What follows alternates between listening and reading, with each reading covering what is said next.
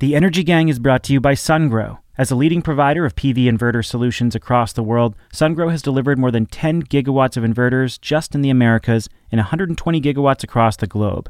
Now, SunGrow is collaborating on two new solar developments in the state of Georgia, projects that will provide clean power for Facebook's new data center. SunGrow is supplying inverters for a series of new world class solar facilities that will support Facebook's operations with 100% renewable energy. Learn more about SunGrow's cutting edge solar projects at sungrowpower.com.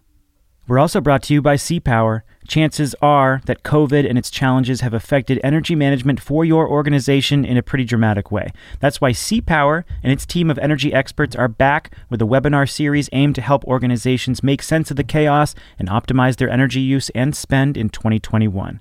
This hour long webinar series features market by market breakdowns to help energy planners make the right decisions to reduce energy costs, earn revenue, help grid reliability, and achieve sustainability goals. Visit thecpowerway.com slash 2021 to register or follow the link in the show notes. Greentech Media Podcasts.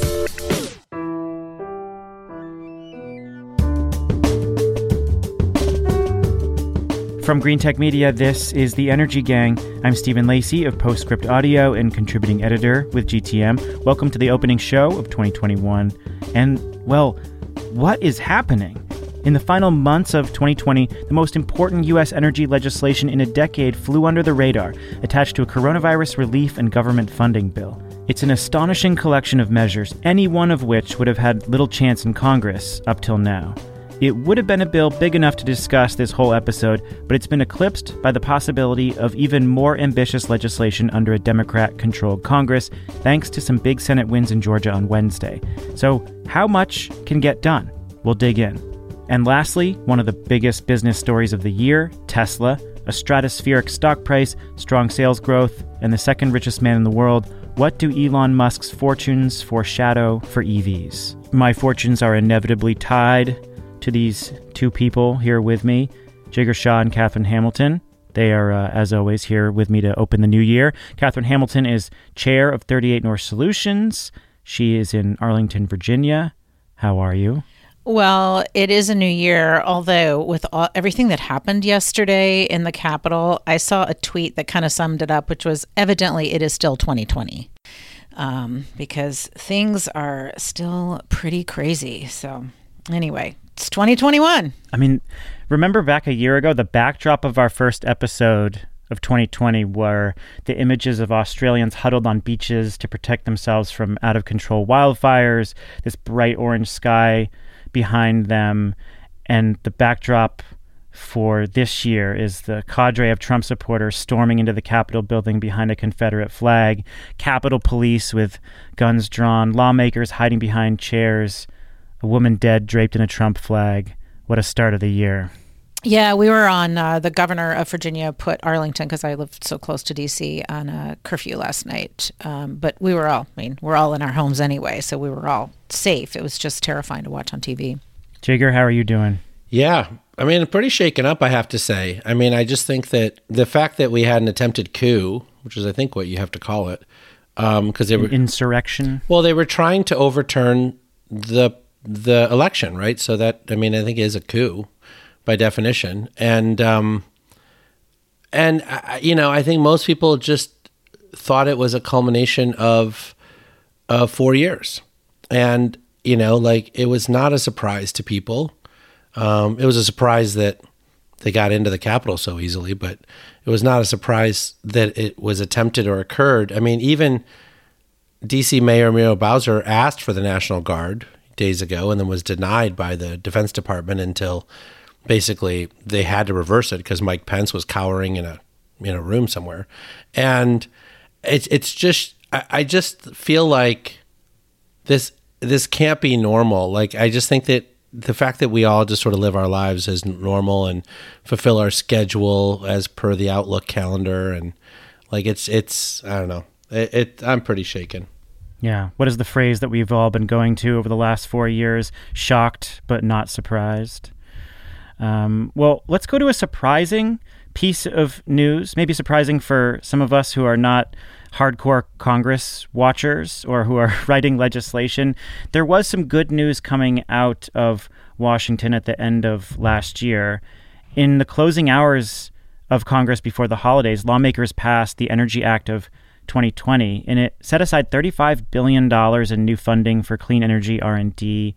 It created a, a massive push to reduce the climate impact of buildings with energy efficiency, featured a phase out of some of the most egregious greenhouse gases, and it had extensions of tax credits for wind, solar, nuclear, and carbon capture you know, for the atmosphere and for the climate, the biggest deal may be this phase out of a family of chemicals that leak out of air conditioners and other industrial sources uh, called HFC 134A. It's more than a thousand times worse for climate change, pound for pound, than carbon dioxide. It doesn't take much of a substance that bad to cause a problem. And so this bill attempts to um, phase it out.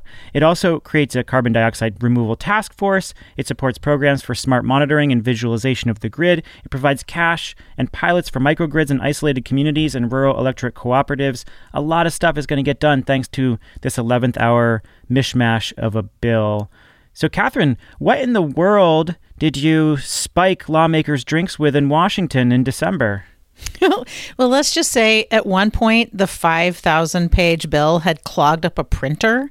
And this is like such a like a 1987 problem where they couldn't get it printed so people could read it. Um, that's how big this package was. And there are a bunch of reasons that it happened this way. One is they had to keep the government open. So they had to get, you know, an omnibus appropriations, which is how we get all of our agencies funded in the government. So that was a huge piece of it is like all this money that has to go to Department of Energy and other agencies. All of those bills had to be packaged together. They needed to do something on COVID relief, which they did, not exactly what everybody wanted, but something on COVID relief. And then they had all of these energy bills in the, both the House and Senate, and a big package in the Senate that had been languishing for a long time. I have worked on some of these bills since 2011. I mean, these are things that have bipartisan support that authorize programs that have been in existence for a long time, and some of them are new programs too, um, but that really allow for more R and D and um, in all kinds of energy technologies. And so they had all of these energy bills that had support from both sides of the aisle, both the House and Senate, that they just need to get over, needed to get over the finish line. And remember, Chair Murkowski um, from Alaska, this was her last year as chair of the Energy Committee in the Senate. This was her legacy, and she has been wanting to get this onto the floor forever. And she finally did it, and um, it was negotiated in a very smart way so that they could get a lot done. And I think it does show um, that that when they want to clear the decks and they have a bunch of bipartisan things that they agree on that they can do it. So I listed a bunch of stuff that was in the bill. What do you think is most impactful out of that list? Anything jump out at you in particular? Yeah, so the one that has the most climate impact is certainly the HFC, the hydrofluorocarbon, um, which is based on the Kigali Amendment to the Montreal Protocol. We've talked about this on an episode before, and it didn't ratify the Kigali Amendment, but what it did was it basically said set forward all of the goals of the Kigali Amendment so that we will be in compliance as a country. And this was supported not just by the climate community, but also by the chemical industry, because the chemical industry is already producing lower HFC products and wants to maintain economic competitive advantage. And so they were pushing just as hard as anybody else. Um, this this is a huge impact. It will it will have as much as a degree Fahrenheit impact on climate. So I think that was one of the most important things. But just otherwise, it was very important to get a lot of these programs back, um, you know, back up and running, and the money going in the right place, so that when we have money to spend, the programs will be in place for us to put it into. Jigar, what do you make of this legislation? Well, the best part of it for me was the 10% tax credit on electric electric motorcycles. yeah, people don't know, but Jigar has a nine car garage filled with electric motorcycles. I've got a Jay Leno. No, I, I have a one car garage to be clear, and one car. But um, no, look, I I um, I don't know what I think about this. Right? I mean, um, Catherine and I were asked to do you know an Energy Gang light uh, presentation to National Energy Week. Was it 2019? And Murkowski and Manchin got up there and talked about how wonderful it was to work together and how they love each other's staffs and it's amazing and yada yada and this thing is going to happen. And then throughout the year, um, Mitch McConnell was like, "This ain't getting a vote. I don't know what you're talking about, right?" And so we were supposed to get it passed. It wasn't passed. It was supposed to get it passed. We weren't going to get it passed. Yada yada. This was all throughout 2019 and then so it must have been 2018 when we did this energy week thing. And then um, and then it never got attached to a covid bill. I mean the the thing uh, look i'm as excited about this passing as the next person. But i think that we have to recognize for instance like the energy storage tax credit didn't make it into this thing. And that was a huge bipartisan win that we had accomplished two years ago between uh, Murkowski and Manchin, right? And so uh, to the extent that like it never really got into the package, um, into the final package. Like you know, like I it. I think that this goes to show that there is a tremendous amount of support for energy bills in a bipartisan way. That's been true since 2005, um, when we passed the 2005 Energy Policy Act. But that when it comes to really being thoughtful about getting this stuff done, I don't think that Mitch McConnell was that interested in sort of a thoughtful approach to, you know, sort of kickstarting the economy. Well, that's obvious because he's, you know, denied the chance to debate uh, these piece, individual pieces of legislation on the floor. But all the same, I mean, focusing on just an EV tax credit or a storage tax credit and ignoring all this other great stuff feels like it's a little short-sighted. It, there's a lot in here. No, I'm that, excited that it got passed. Don't get me wrong. Like, I just feel like this is like this is this is like the minimum that needed to happen, right? The biofuels credit, the solar and wind credit, right? These had to happen, right? People's lives were at stake. There were people's like businesses that were at stake. There were there were projects that were going to get canceled if this stuff didn't happen. There were enormous amounts of sort of safe harbor you know, investments that were going to be made, et cetera, right? So this stuff had to happen. And I'm glad it happened, right? I'm really glad it happened. But I think that there are a lot of people who called this, I don't know, a down payment on Biden's climate, you know, sort of agenda, et cetera. And I, I just am not prepared to go that far. What do you think, Catherine? Yeah, so I I wouldn't uh, criticize it quite as harshly as Jigar, only because so for example, storage got a billion dollars over five years to do all kinds of interesting pilot and demo projects that will help electric co-ops, utilities, microgrids, long duration storage. So that was significant, even though the credit didn't pass, which was not, it was always a long shot anyway to get that tax credit in. Um, basically, all they did was re up the existing tax credits for a bit more time. Uh, so I wasn't surprised that that didn't get in. The EV tax credit, the White House has been opposed to forever, so you know we knew that was also a non-starter. Um, but I do think some important things got done. There's one thing that was like very much in the weeds on FERC, which everybody knows I love, which is it actually funded and created an Office of public participation, which that is an office that would allow consumers and consumer groups to participate and be funded to do so so that the voices of all of those people can be heard in developing energy markets. And as you know, that is a huge impact on what happens out in the real world on um, energy and what gets developed. And so I thought that was really important.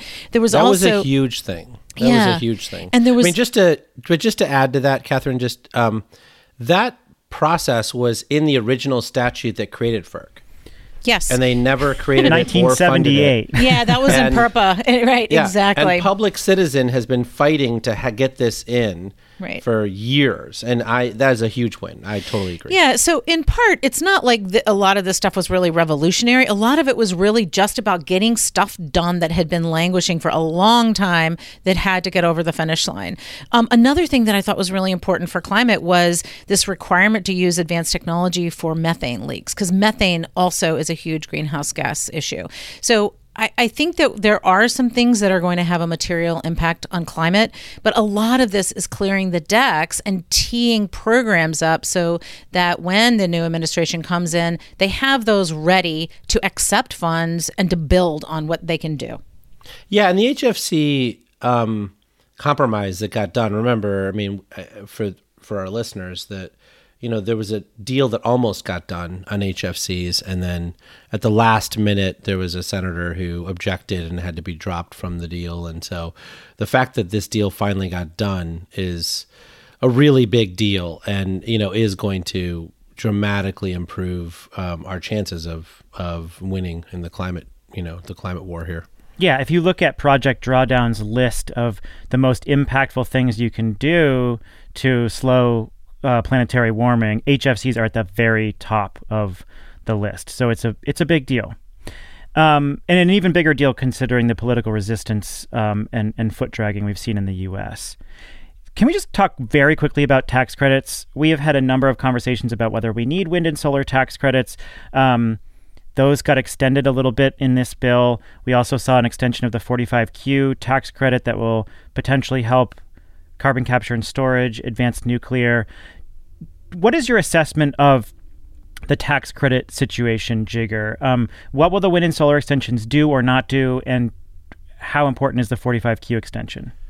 Well, the wind and solar tax credits, as most people know, I've been pushing to get them phased out since 2012. Um, and the argument I, look, for do, that is that it it's a very small number of investors that can take advantage of tax credits. Is that is that basically what you're arguing?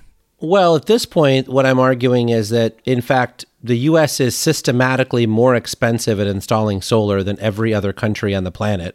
And the reason for that is because only a small group of people actually have the ability to monetize these tax credits, right? You can't just go to your local bank and monetize the tax credits, right? You actually have to know somebody who knows somebody who knows me be able to get the tax credit monetized. And the problem with that is that it really does create a, an industry of haves and have nots. And I don't love that, right? The other challenge that the tax credit has is that there's only so many tax credit buyers in the United States. So let's call that number 10 billion. It used to be about 7 or 8. They've expanded it to 10, maybe it's 11, maybe it's 12, but it's not 50, right? And so when you have 45Q tax credits, like, you know, for CCS, or you have micro turbine tax credits, or combined heat and power tax credits, or fuel cell tax credits. Those are all lovingly called orphan tax credits because no one wants them, right? And so the challenge is, is that at some point, the solar and wind industry have to stop crowding out the rest of the tax credits, or we can, you know, pray for a unicorn and actually get the U.S. federal government to not rely on tax credits anymore and rely on direct cash payments for these projects, right? But but something's got to give, right? I mean, if you're a bank or an insurance company that buys tax credits, it is so much easier to do the same exact deal you did last year in solar than it is to do fuel cells or anaerobic digesters or anything else in the orphan tax credit category. Now, this is a staple of U.S. energy policy, right? We, we, we incentivize technologies through tax credits and it's been that way for decades. Is there upside to these extensions, Jigar? Of course there are. I mean, I think that when you think about the cost of complying with 100% decarbonization, particularly through solar and wind, you know, one of the things I think people continue to have a hard time grappling with because they just want to view solar and wind as mature is that we're not that far along, right? If Biden wants uh, 100% decarbonization of the electricity grid by 2035, right? That means pick a number, let's call it 60% of the US grid has to be wind and solar. We're at like 10% of the US grid being wind and solar. That means 50% like is still yet to be installed.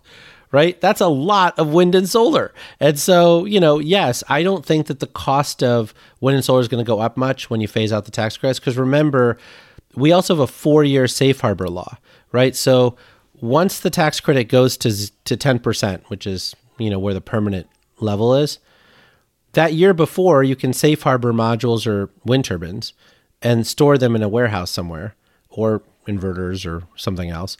And then you have four more years to build them, right? So we have this 26% tax credit now basically through 2026, right? And so it's not like it's actually going away in two years. It it you know the safe harbor then you know gets gets started and then you have until 2026, right? So I just want to make sure that people understand that like it matters. I get it. The decarbonization costs are lower. It matters that states that haven't really benefited from the tax credit will be able to get some benefit between now and 2026.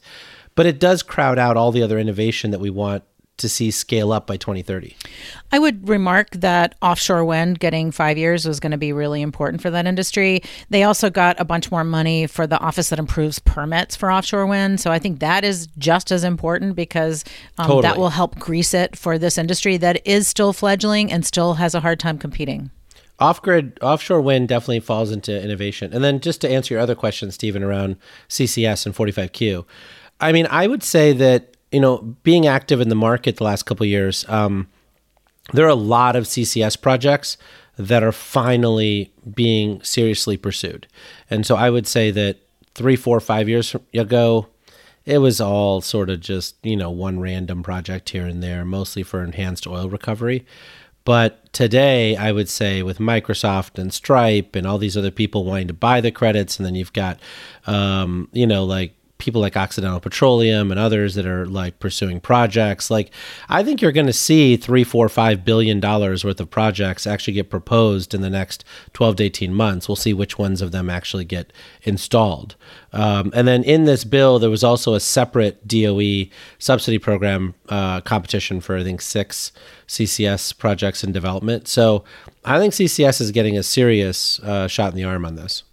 So the final question I have is on the policymaking piece that I think will get us into the secondary discussion about what happens next under a Democrat-controlled Congress and White House. David Roberts and Matt Yglesias, two former Vox journalists who run different newsletters. David Roberts um, runs the Volts newsletter, and Matt Rob- uh, Matt Yglesias runs the Slow Boring newsletter. They had a conversation about what happened with this bill, and they call it secret Congress, and that is the public Congress that we all know is more about hyper polarization and playing off each other. But actually, behind the scenes, there is stuff still happening. And I know, Catherine, maybe you don't characterize it as a secret Congress, but there's stuff happening behind the scenes that we all don't get to see. And in fact, this energy bill has been in play for nine years, and all of a sudden it happened at the last minute. So, what do what do you know, Catherine, about how this stuff happens behind the scenes that inevitably gets us to a point where we can take action in a meaningful way?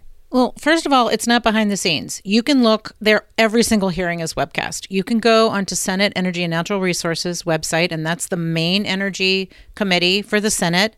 And you can watch any hearing you want, and everything is public. So, you know, I've had many, many clients be witnesses and testify in front of these committees. There have been strong discussions. They've marked up the bills publicly. Everything is publicly available. It's simply that it's not so snazzy or sexy that the press wants to pick it up. Now, some of the trade rags do, so they, they they do enjoy these hearings.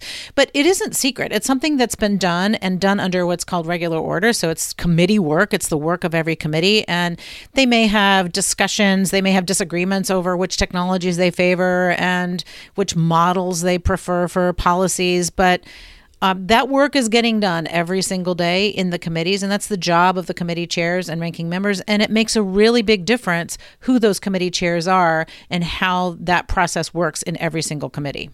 Yeah, the one thing I'd say is that I I mean, I love Dave Roberts, less so Matt Yglesias, but like one of the things that I like worry about is that these guys are basically accusing themselves of not doing a good job, right? The whole point of calling it a secret Congress is that they themselves decided that they were going to be part of the Trump show and not actually report on all the stuff that was happening during the last 4 years. And so now it's secret to them because and it's secret to their readers because they didn't report on it, right? Like as I said, right?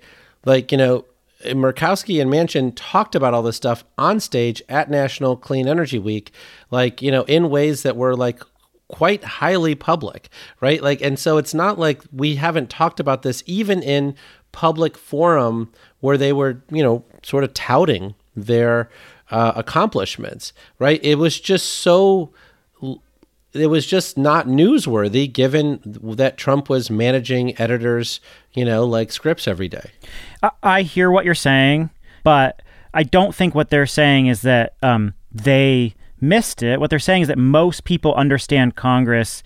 Most people aren't watching C-SPAN. Most people aren't watching these hearings. Like, if you guys might be, but the vast majority of the American public is watching morning local television news. None of this gets reported, and so the horse trading that goes on behind the scenes that is still very much active is invisible to people. But it And won't anyway, That's, though, that's what they're reminding us of. But it will never be.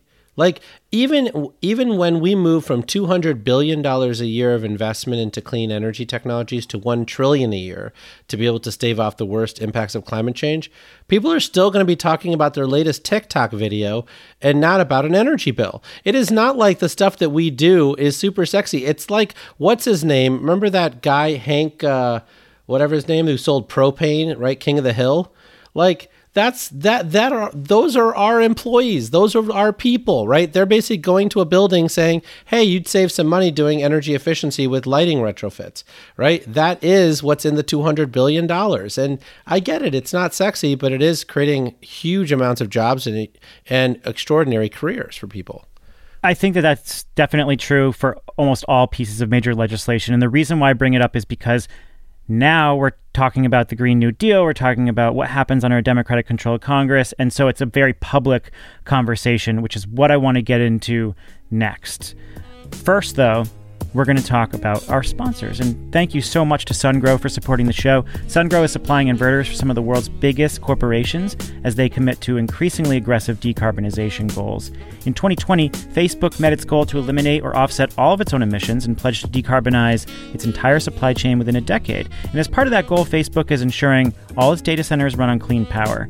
In Georgia, Facebook is working with electric co op Walton Electric Membership Corporation to build utility scale solar projects to supply power for the tech giant's nearly 1 million square foot data center in Newton County. And EPC contractor McCarthy Building Companies is going to use SunGrow 250 kilowatt string inverters for these solar power plants.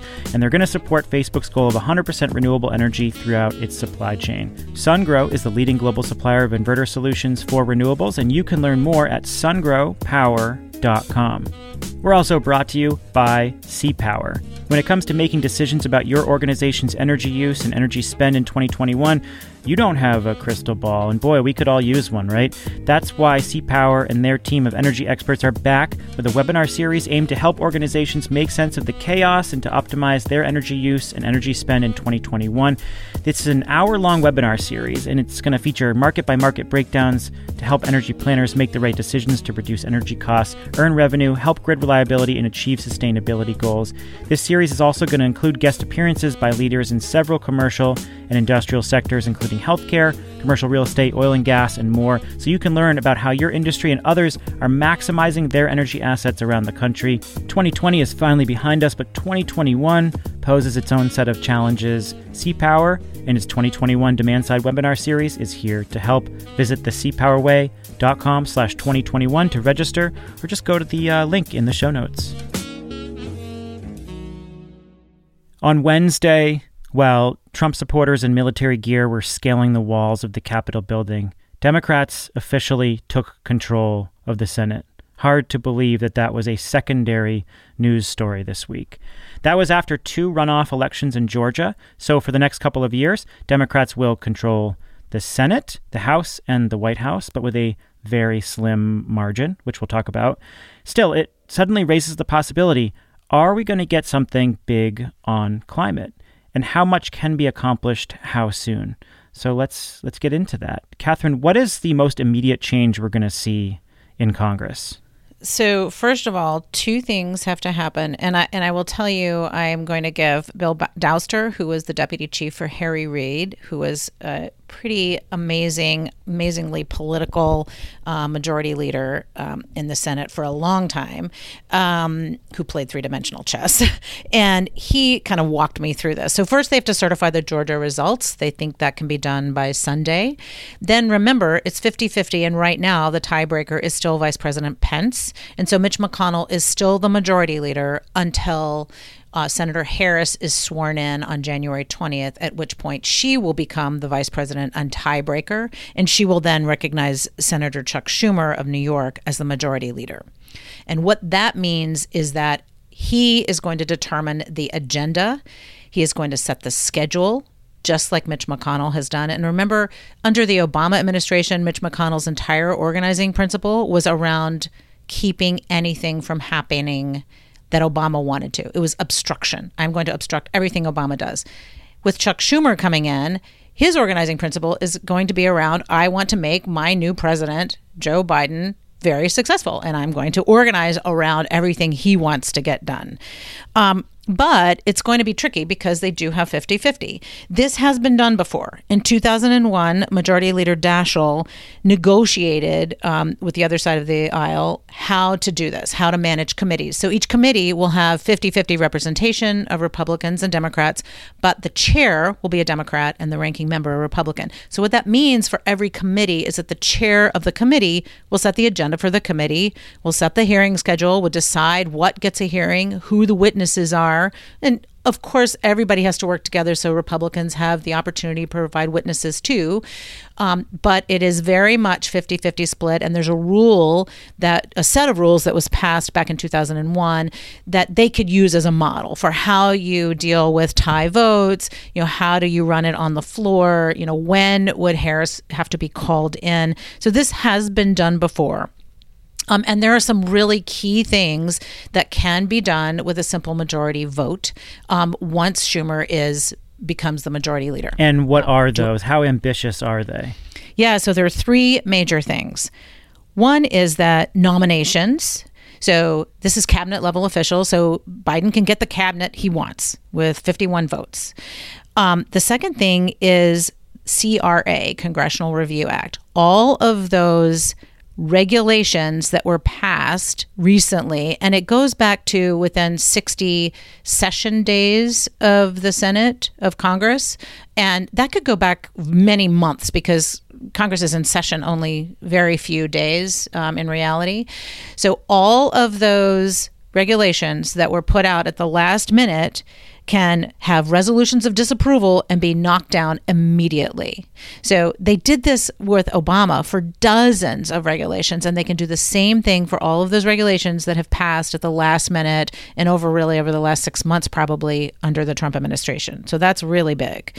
Um, and the third big thing is the budget budget reconciliation only needs 51 votes to pass. And the budget reconciliation provides all of the money that is needed that sets the goals. It doesn't require presidential signature. It is this is what Congress agrees that will be how we're going to spend our money. It can't be policy, so it can't be doing like a clean energy standard, but it does provide the the outlines for what you need and the limits and the caps on what you can spend. And you could get a lot done with budget reconciliation and remember the incoming chair of the budget committee would be Bernie Sanders. And what would be the implications of that, Catherine?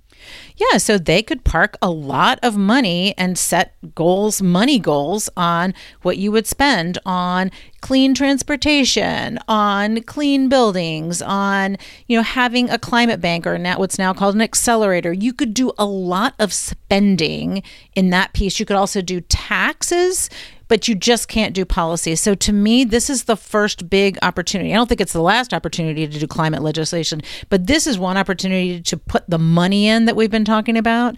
And then remember all of those bills that passed at the end of 2020? all those programs could get very highly funded if you can get the budget outlines done right right right off the bat and it's supposed to be done by April 15th it often isn't but that's kind of the goal so Jigar how much wider are the pathways now, and where are the paths bringing us to? Yeah, it's a good question. I feel like that's very philosophical. I feel like I'm in like freshman year college again.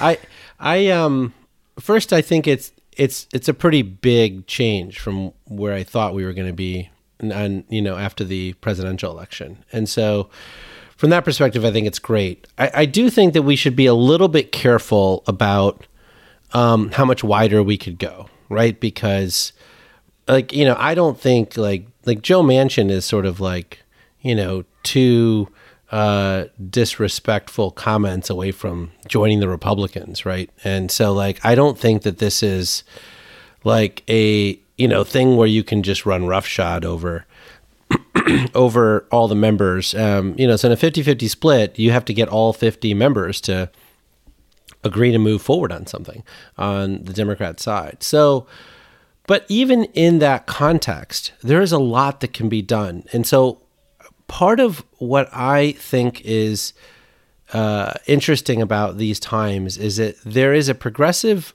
agenda which is around new programs, new dollars, new things to do. And that is something that Democrats have loved doing since time in memoriam, but certainly since the Clinton administration, where they're basically like, let's pass a law and that goes on the top of our resume and look how awesome we are. The actual implementation of that law often lags, right? So the actual ACA or, you know, the loan guarantee program or, you know, the super ESPC contracts, which are energy efficiency for the government, right? A lot of that implementation has been weak. And part of, I think, what we're saying is you can get more money into existing programs relatively easily.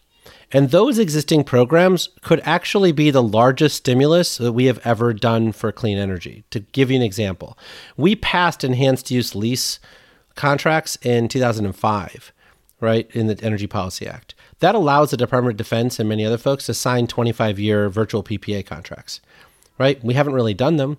Guess who has? Apple and Google and all sorts of other people the U.S. government could like do 28,000, 30,000 megawatts worth of solar and wind VPPA contracts. It'll probably take three and a half years of red tape to get all those things done and all those things through the organizations. And someone will have to be in charge just of shepherding the VPPAs through the administration to get them done because it's no one's first priority, right? But in this type of Congress, those types of initiatives are the easiest things to fund, right? Like you just put more money into energy efficiency or more money into the motor pool at GSA converting to electric vehicles or more money into whatever. And the thing is, is it sends more it sends more permanent shockwaves through the supply chain, right? Like if if the federal government buys at this quantity, everything suddenly gets a lot cheaper because you know the private sector is supplying a lot of stuff uh, that way. So the I would say that the, the biggest challenge that I see is the attitude of activists, right? An attitude of all these other people and recognizing the federal government itself is 20 plus percent of the US GDP, right? And that they could do a lot with 50 senators if they actually constrain themselves to radically changing the way in which you implemented existing programs. So it may not be the Green New Deal, it may be the enhanced use lease deal. No, but it could even be the Green New Deal. That's the thing that people don't realize is that we have a lot of employment programs within the government, right? So if they want to guarantee everybody a job, they actually already have that in the government, right? They have places to do AmeriCorps. They have places to do whatever. You could quadruple the funding for that. You could quadruple the funding for all sorts of existing programs within the federal government. The Department of Labor set uh, like all sorts of um, curriculum for community colleges during the ARRA stimulus, right? And so they could put more money into doing that and making sure there's a curriculum for CCS and a curriculum for this and making sure that tradespeople got trained. Like all of that stuff already exists, but I find that it is not that inspirational to people. They're like, but I didn't get a new program passed. I'm like, but you, you 4X'd the program that was already there that was doing good work. Why not do that, right? There's lots of programs that actually meet the Green New Deal that are just underfunded. Well, the role of activists obviously will not change. Their role is to force discussion. But when it comes to actual implementation, Catherine, is this the way it's going to go forward? We're going to just fund more of existing programs. We're going to do the stuff that maybe is a little bit easier to pass, but really beefs up these efforts that are ongoing. So I think there are a bunch of things that are going to happen. And I, I just would reaffirm the fact that the Senate will be organized and run by a Democrat that cares about climate. All of the committee chairs care about climate, including Joe Manchin. So everybody is going to do their work. And whether it's through this 50 50, you know, 51 vote reconciliation, or whether it's through just, as everybody was calling it, the secret Congress, the work of the committees, the committee chairs are going to be setting the agenda and saying this is what we're going to talk about and these are the bills we're going to think about and these are the bills we're going to put forward. Remember mitch mcconnell didn't even allow chair murkowski to get her bill onto the floor forever Chuck Schumer is not going to do that. He's going to let these bills get to the floor. He's going to make sure that things get heard. All his committee chairs are going to do the same thing. So even if you can't get a ton of extra money, and I think we will get more money in reconciliation, even if you don't get everything you want there, the regular work of the committees will be structured such that these conversations are going to be ongoing and you'll be able to actually bring Republicans along too. Everybody will be part of that conversation. I'll never forget when the House flipped back and the Science Committee, um, Energy Subcommittee, was run by Connor Lamb from Pennsylvania. He was able to get through a ton of legislation for ARPA E, for grid modernization, for energy storage that the Republicans hadn't done because they hadn't even allowed the discussion to occur. And you know what? All of those pieces of legislation were supported bipartisan. There was there was not any pushback. And so part of this is just the way you run the government in, in the Congress and the way you run your committees. And things are going to be discussed and talked about in a way that brings everybody along, and we'll get a lot more done. This has been a really helpful conversation on process in both of these segments. I want to step back a little bit and talk about ambition. Um, what do we think, Catherine, will happen within the Biden administration now that we have this opening? How ambitious do you think the Biden team will be? Well, I think they see this total alignment. So their four pillars of COVID, economy, climate, and justice will not only be organized by the administration, but also organized by both chambers of Congress. And I think that's huge. I think that having every agency pointed in the same direction, having Congress pointed in the same direction, um, is going to allow him to get a lot more done. Um, and I think he will get a lot more done. I think people are starting to see that. It, whereas before, when we were thinking of McConnell running the Senate, we were thinking, well, we we may be able to get some infrastructure done, uh, but we couldn't really think ambitious. I think we can think ambitious. I think we have to manage our expectations because we do have very tight margins. But I don't think it means that we can't be ambitious. Jigar, final word on this? Yeah, I think we just have to set up the definition of ambition, right? I mean, what I care about is us going from $200 billion a year of investment in the United States on climate solutions to a trillion dollars a year of investment because I think that's what's required to meet Biden's goals of um, decarbonization of the electricity grid by 2035 and decarbonization of the economy by 2050. And I think that, you know, we're certainly not going to get a cap and trade or a carbon price. I mean, Nancy Pelosi believes that she lost her majority over that piece of legislation. But I think you will see a number of dollars like into weatherization, which is hugely popular, and things like that that I think will get us to closer to that trillion dollars. Um, and it is it is something that I think people are going to have to communicate a lot more with each other to understand how revolutionary and how ambitious that really is, as opposed to saying if I don't get a price on carbon, then it's a failure. Like if that's where they're at, then they're going to be disappointed. Let's turn to Tesla in our final topic. We did a rundown of a bunch of the top stories of 2020 and we got some listener questions about why we didn't include Tesla. So we're going to do that now. So Tesla stock was up 743% in 2020. It has a market cap of more than $700 billion. It just came very close to achieving a milestone long heralded by Elon Musk, producing half a million cars in a year. Tesla is worth more by far than any other automobile company on earth and more than many of them put together. And even though the number of cars it actually produces is an order of magnitude lower than Toyota or VW or GM. Elon Musk is the second richest man in the world now. Uh, I think he's going to surpass Jeff, Bezos this week. We'll see.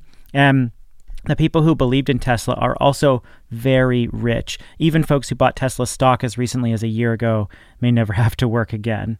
During a shaky year for automakers, Tesla's market rally put the company in a different league, so is it there to stay?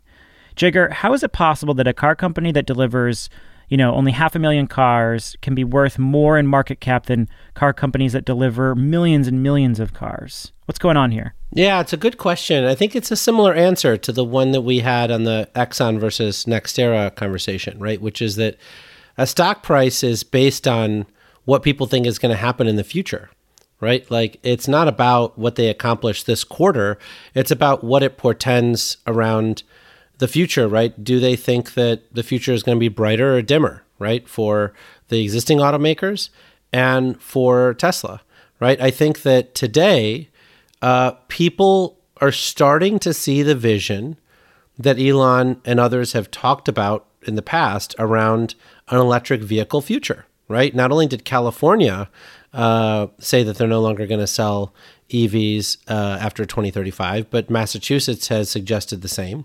Uh, Norway exceeded 50% of all new cars being EVs.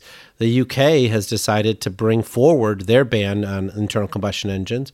And so you're starting to see an understanding by government officials around the world that it is good for everyone to accelerate this transition to electric vehicles, right? And so so that then says to shareholders of Tesla as well as new investors into Tesla that Tesla's best days are probably ahead of it and not behind it, right? And so do I think that they're worth whatever it is 1420 times this year's earnings? I don't know. I'm not a stock analyst, but but but that is what the stock price is saying, right? Is that people are very bullish about Tesla's future. Yeah, here they made the S&P 500 mid-December. They made their delivery numbers. Their stock split it was 300 to 400 dollars in march and now it's over 700 even after splitting it's it's incredible such that the banks like deutsche bank is saying you know they're going to by 2025 have 2 million cars on the road uh, making 94 billion off of them I want to quickly touch on the factors that played out in 2020 that may have contributed to the surge in valuation and the improving sales numbers. I was listening to a conversation on New York Magazine's Pivot podcast between Kara Swisher and um, MSNBC's Stephanie Ruhle. And their assessment was look, in the pandemic, people with more money uh, you know they have more money. Richer people have more money. People a certain class of consumers is buying more cars um, and that's what helped improve tesla's sales numbers. Simultaneously you have extremely low interest rates which is pushing more investors into um, investing into individual companies and tesla is this really great story. And so the combination of those two factors really help boost Tesla in 2020. What do you make of that, Jigar? Well, it is true that there are a lot of people who have more disposable income in uh, 2020 to the extent that they still have a job. Um, but I would say that it's more because those people took that disposable income and instead of betting on, you know, sports teams, they ended up putting that money into Robinhood and bet on stocks right? And so, and Tesla is one of the most active stocks on Robinhood, which is an app that basically people use to gamify the ownership of uh, individual stocks, right? And they constantly are pinging you to buy and sell stocks, et cetera. And so, I do think that that played a big role. I don't think it's true that Tesla um, vehicles are only purchased by wealthy people. I mean, it is obviously true that Model S's and Model X's are expensive cars and that more ex- and those are luxury car buyers that are buying them. But the luxury car market is over 5% of the total car market. And if you look at even the F 150 truck, um, the average F 150 truck still sells for, you know, $40,000 a year. So, um, so in general, um, you know the price point of a Tesla Model 3, which is roughly the same, um, is not difficult for people to get access to. On top of that, owning an electric vehicle is far cheaper per mile than owning an internal combustion engine, particularly if you can recharge at home. So my sense is that I don't think that the Tesla's only for rich people thing stands up. Um, I think that it's more that people had a lot of disposable income in 2020, and a lot of people were bidding up stocks um, on you know sort of this retail stock app. I saw this morning that Mary Barra, the CEO of GM, said, implying that they wanted to surpass Tesla, that we are going to be the biggest and most successful manufacturer of EVs in the world. Um, people have continually talked about Tesla killers. Uh, no one has been able to catch up with Tesla in terms of cachet. Um, it it appears that it's in a league of its own, as I mentioned in the intro.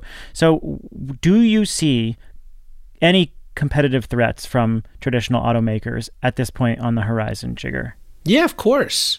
but I, I think that we should all just be very careful about the way that we couch this conversation, right? Because to me, to me, this is sort of like a branding conversation, right? So when you think about branding, um, even within a large corporate, you can have good brands and less supported brands, right? So for instance, in Coca Cola, extraordinary brand.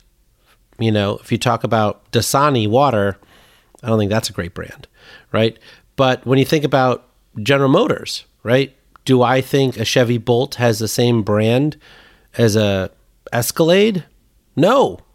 An Escalade has an awesome brand, right? And so at some point, right, the question becomes will the automakers use their best, most important brands and link them to EVs, right? Ford has decided that they will do that with the Mustang, right? And the Mustang does look like is getting good reviews for the first initial EV that's supposed to be coming out soon. Um, I think that you know Ford has also said that they're going to assign their F one fifty brand to EVs, although that's been pushed out I think till twenty twenty two now.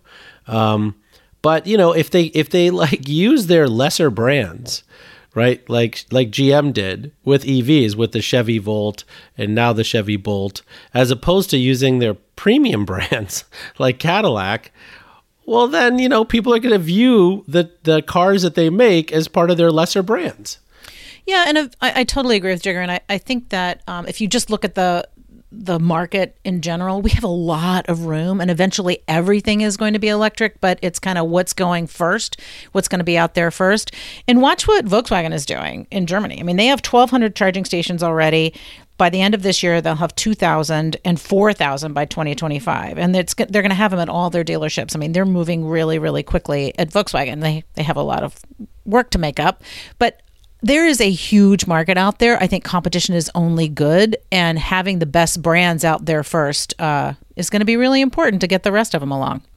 Whatever is contributing to Tesla's spike in valuation over the last year. It's pretty obvious that as part of the story, people see the company as a serious or close to serious auto manufacturer now, even though it's delivering a lot less cars than the traditional automakers. If you remember three years ago when we were having this conversation when Elon was entering production hell, there were a lot of questions about whether they could even handle the logistics of auto manufacturing. And they proved that they could do that.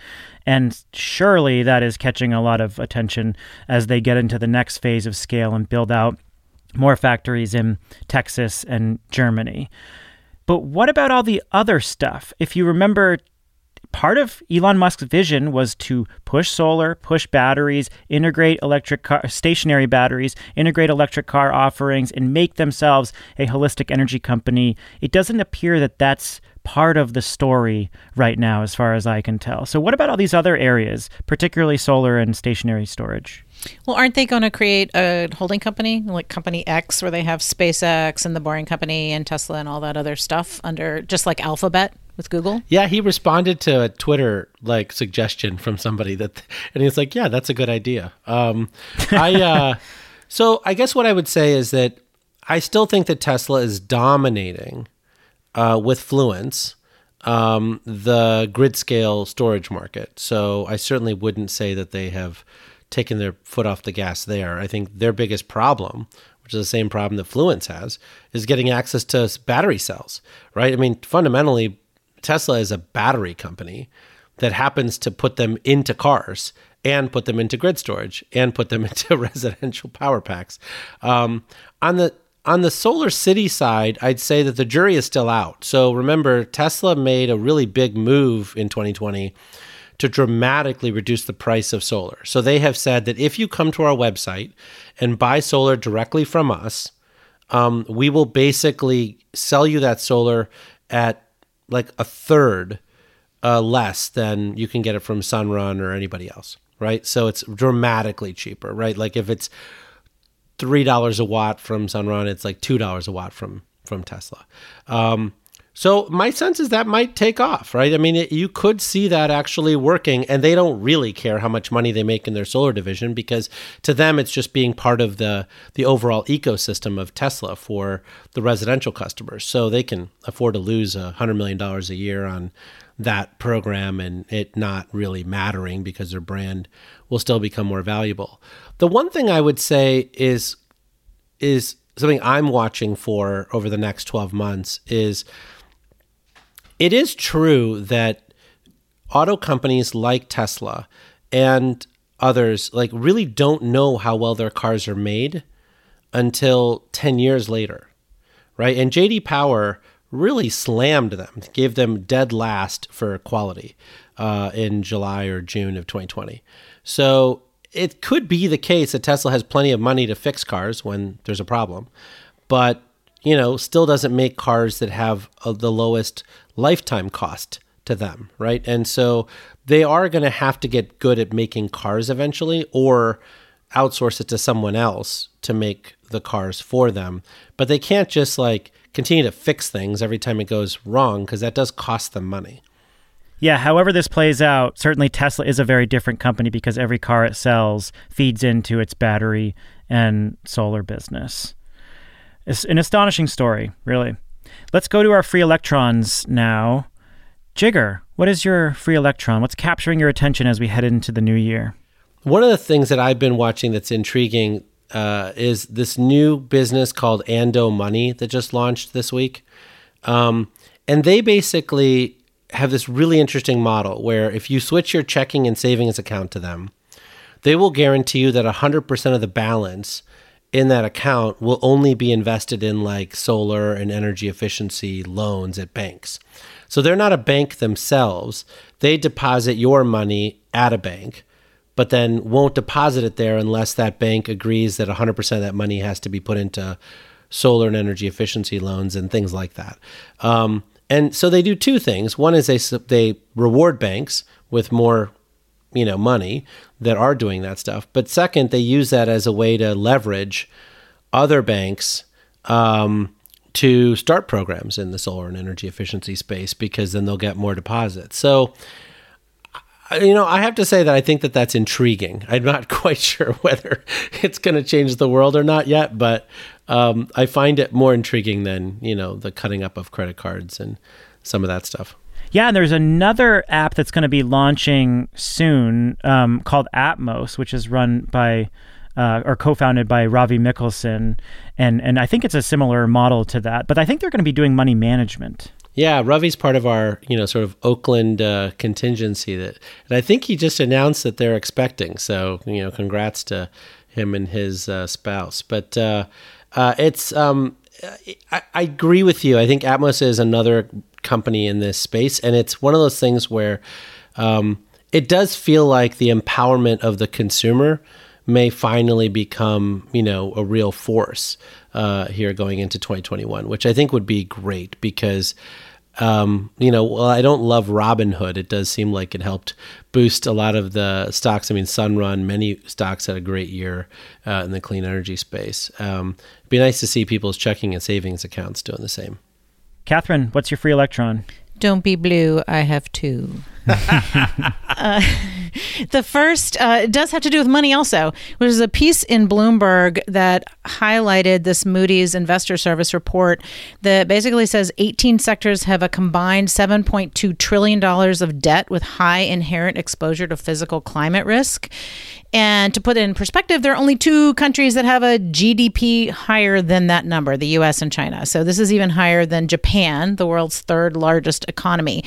And they just talk about all of these um, credit scores that have very high or high risk um, or even moderate risk of environmental vulnerability, and um, it's pretty significant. So I, I, would take a look at that if uh, if you want to, folks. Uh, it's the Moody's um, Investor Service report.